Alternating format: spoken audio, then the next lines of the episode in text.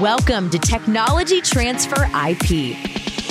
Technology transfer is the process by which valuable research, skills, knowledge, and technology developed by educational institutions is transferred to industry for development into products and services that will benefit society.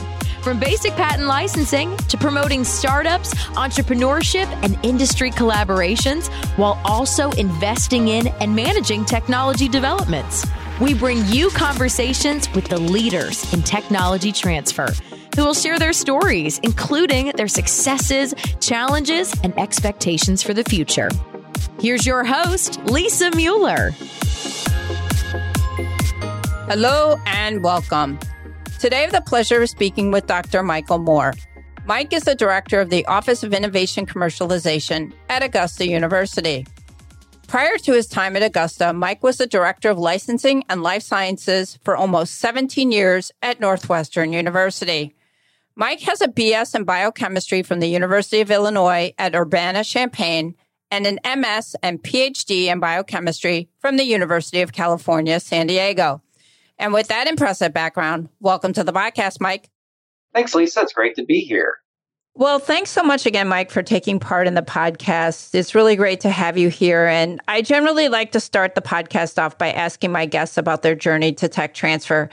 Can you tell us a little bit about your background and how you ended up in Augusta? Sure. Um, usually, I, I tell people I ended up in tech transfer as a condition of parole, uh, sentenced to 15 to 20 years in tech transfer. Um, but I, I, think myself, like others, uh, finishing up grad school, looking for what to do next, I was kind of looking to explore other options besides doing work at a bench. And there was a book that I bought called Alternative Careers for Scientists. Each chapter was written by different scientists working in a different area.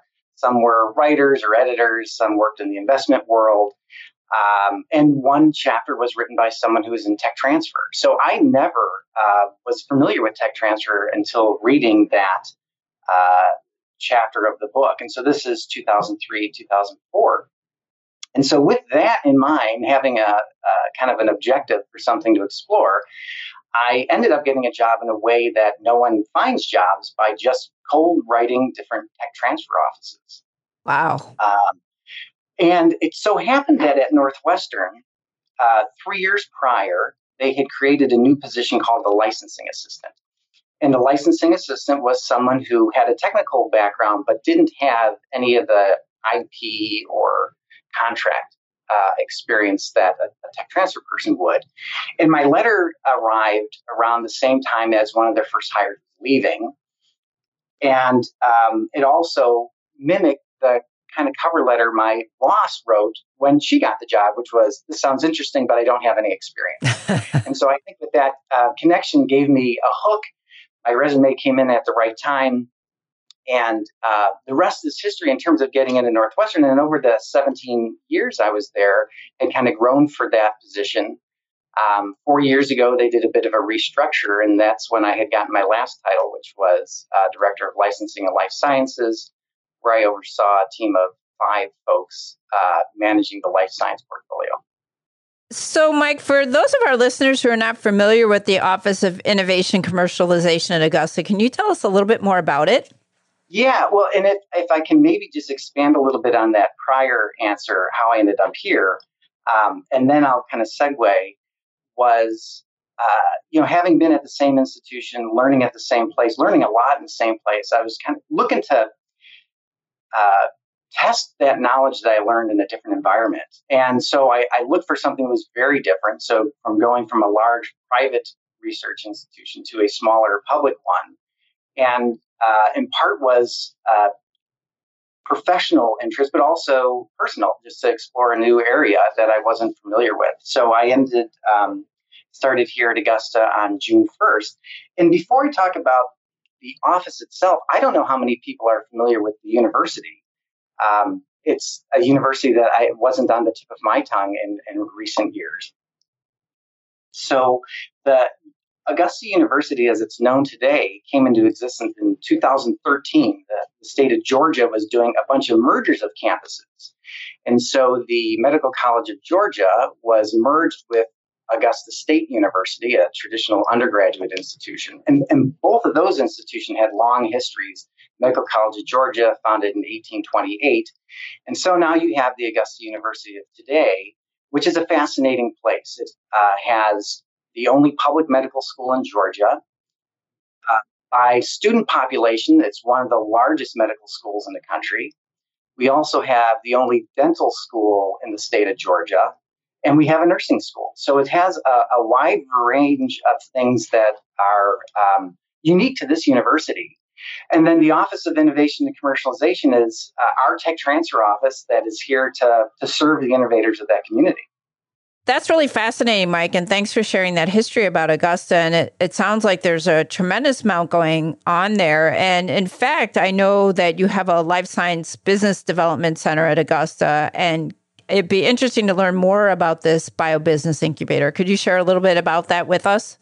Absolutely. And I have to say, that was a real pleasant surprise about Augusta because it seemed very unique for such a small research institution. So the building that we're in was built in 2004. And we have an incubator space of 14,000 square feet, wet lab space, big enough to house five startup companies.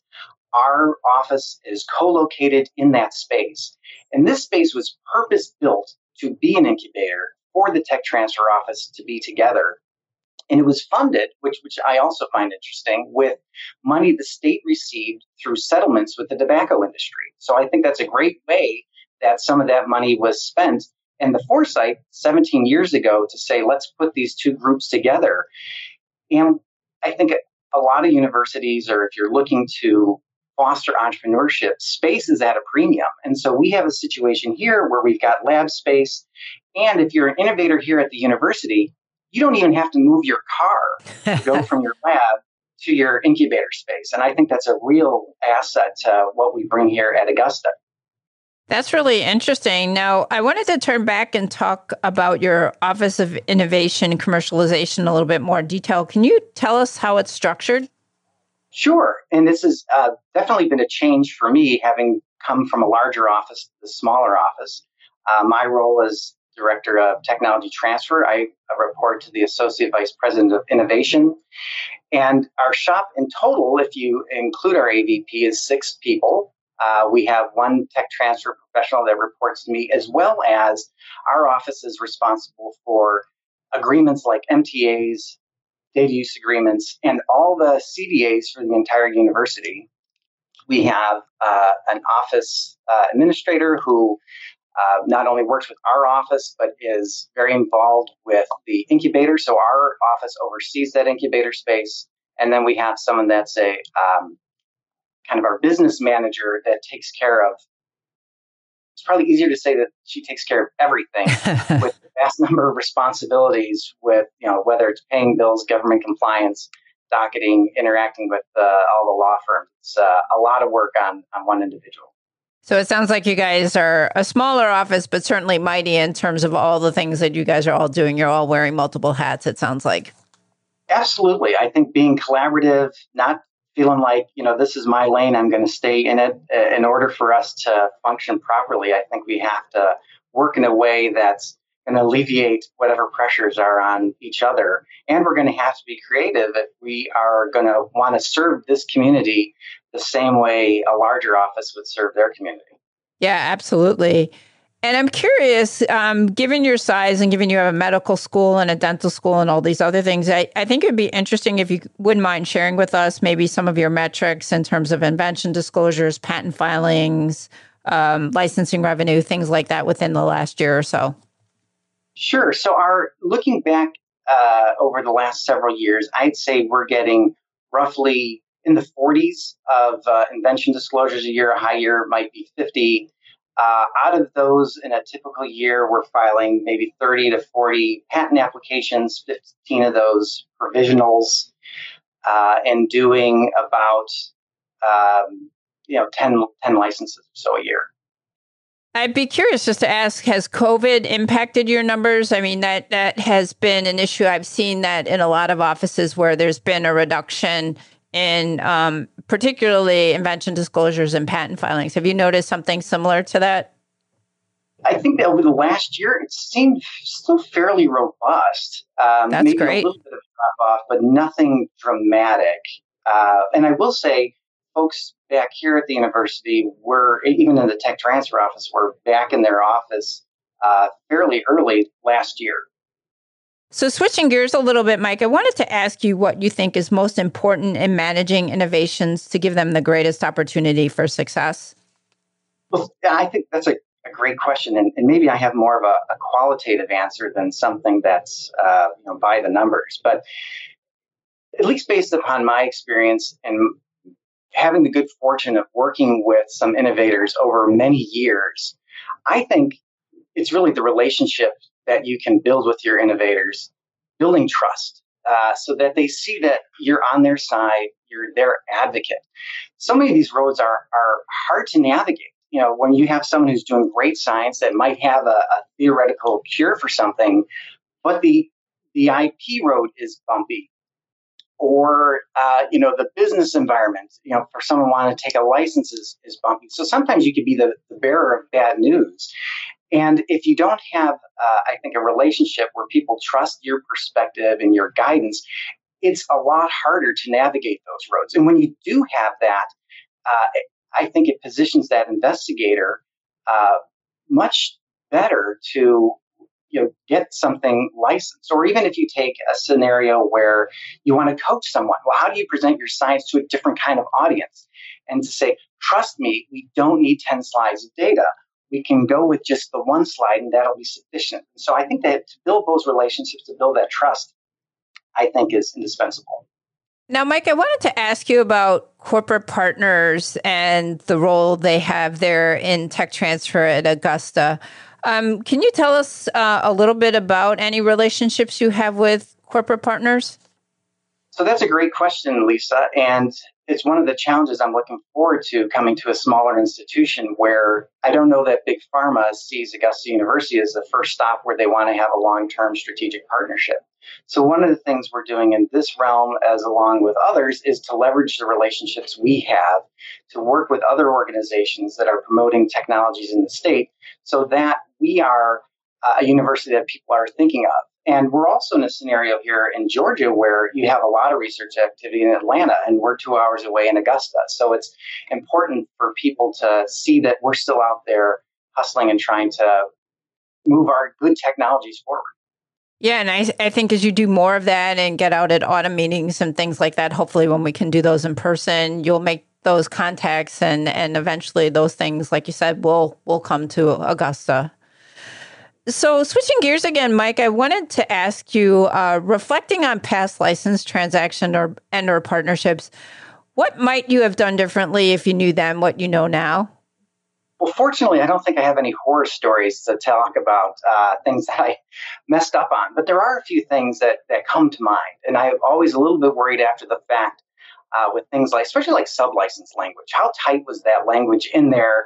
Uh, is someone to work to avoid paying us something that we feel they owe. We knew what the intention was. Uh, and maybe to a lesser extent, some scenarios where you'd like to, uh, I would have liked to have maybe some tighter performance milestones when you have a company that really isn't moving forward and you want to have a little leverage to say, get your, get your act together. Um, and the other one, it's a little bit more of a curiosity is, you know, for some years, I think universities have been using these terms for an exit fee uh, and you have definitions around what that is. And so that's something that, again, similar to sublicense fee, I wonder who's going to examine this language under a microscope and figure out a way to, to not have to pay. I hope that doesn't happen, but that's certainly something uh, you, you think about when, when structuring these agreements. Absolutely. So I wanted to also ask you, Mike, um, I, and I realize you're new there at Augusta, but um, could you share maybe some of your biggest success stories in terms of successful technologies, startups, things like that? Sure. And, you know, one of the things I thought before coming here to Augusta was to paraphrase uh, Forrest Gump a bit. You know, he said, stupid is as stupid does. And I think good science is as good science does. And so good science can happen anywhere. And so that's been another pleasant surprise that there have been successes here at Augusta. Mainly in the therapeutic space. So we've got uh, some great programs in immunotherapy, uh, where we have some some of our research that is in clinical development, but then all the way down to people doing natural product work where there's a startup company and they actually have products on the market that's generating revenue. And it's a nice success story. And in, in some of these cases these are companies that were started and housed in our incubator space. So that that life cycle is um, great to see. And and we do have these things exciting things that are happening in that area. That's awesome and with success also comes challenges. So I'm I'm curious to know what you think two of your office's biggest challenges are. Yeah, and I don't know that they're unique to our office, but uh, certainly one immediate challenge is uh, turnover. You know, we lost a fantastic person who was doing our MTAs, DUAs, and CDAs, and to try to replicate that expertise is, is going to be a challenge and find the right person that's going to plug in and do the quality work that uh, was getting done. So I think that's uh, certainly one of the, an immediate challenge that, that we have.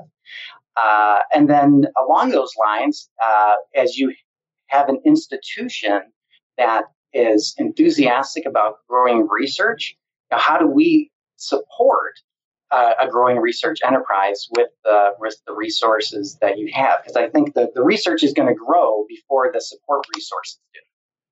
Yeah, absolutely.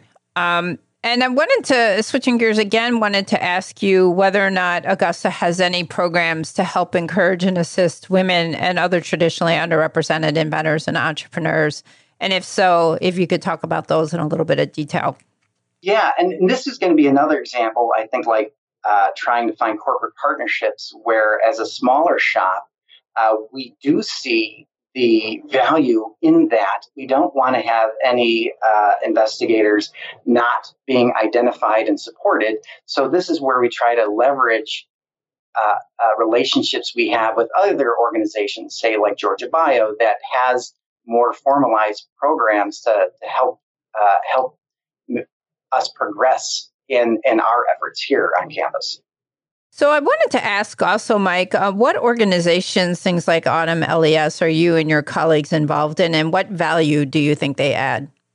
Yeah, so there's there's national ones that I think folks are familiar with, like AUTM and LES, uh, where we are members in, and then there's local uh, organizations. So there's a, a really cool organization called the Georgia Research Alliance that has funding and actually funds these high risk projects, these translational projects that has um, been a very crucial help to some of these companies that want to get some of that initial funding. Uh, I mentioned already Georgia Bio is another organization that just in my short time here I've already gotten uh, plugged into because it's that important in the in the Georgia community. But I do want to emphasize AUTM because that has been, I think, a real asset to this office because uh, involvement with AUTM is something that's been emphasized here. So folks uh, have been on committees and know people in the larger community. And I think it's really important if you can leverage some of these relationships, because that's what I love about tech transfer is it's such a collaborative community.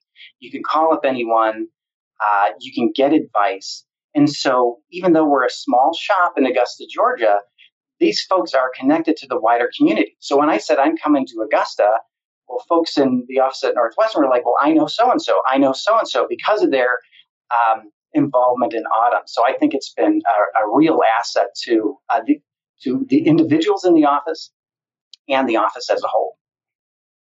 Now, Mike, I wanted to ask you do you have a view on credentialing, things like the certified licensing professional, the registered technology transfer professional, and whether or not you think having that credentialing makes a difference?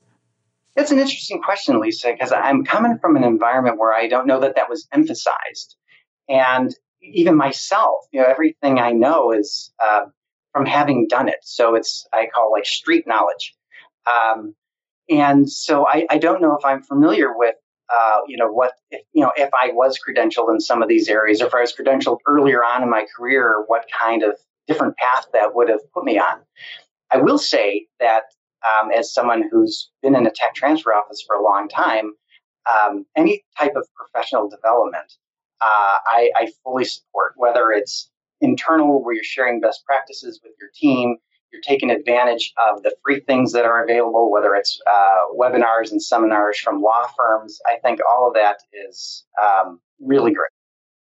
Mike, I generally like to close the podcast by asking my guests if you could have any three wishes granted or a vision realized for your office, what would that be? Uh, that's um, I want to answer it in a certain way, which the truth will be I would like a Big Ten football team. I would like uh, Portillo's to open up a location here in Augusta. And Georgia can move to Central Time. yeah, yeah. No, sorry. Portillo's is staying here in Chicago where I'm at. Sorry, Mike. Uh, so if it had to be something a little more Augusta centric, uh, you know, if I'm rubbing a genie's lamp, I would love to have robust funding for translational research to, to do those experiments. The NIH isn't going to fund uh, to really de-risk some projects. Uh, I'd also love to have a bench of entrepreneurs, experienced folks that I could match up our people with, um, both those who are ready to start a company or may have just started a company, or just people who are thinking about it to talk to an experienced individual. Uh, and then finally, uh, and I think this alludes to what I had said earlier, uh, I would wish for whether it's here at Augusta or whichever university that the faculty see these offices as resources and relationships to build of that, that we're people that are there to advocate on their behalf to help them make their dreams come true and to not see us as um, some roadblock or uh, people who are just trying to implement some rules on them. So that that I think those would be my my three biggest wishes. Those are really three great wishes, and good luck getting them implemented there at Augusta. So, Mike, I really can't thank you enough for all your insights and time today. This has been an absolute pleasure. If any of our listeners want to reach out and ask you any questions, where can they reach you? Uh, you can reach me at mike.moore at augusta.edu. I'm happy to uh, talk with anyone who follows up. Great. Well, thank you so much again, Mike. It's been really great to have this opportunity to talk to you. Thank you, Lisa. And I'm just hoping I haven't said anything that will uh, hurt my chance of hosting Jeopardy in the future. no, I think you're good. Thanks again, Mike. Take care. Thank you for listening to Technology Transfer IP. Please visit us online for more resources at techtransferipforum.com.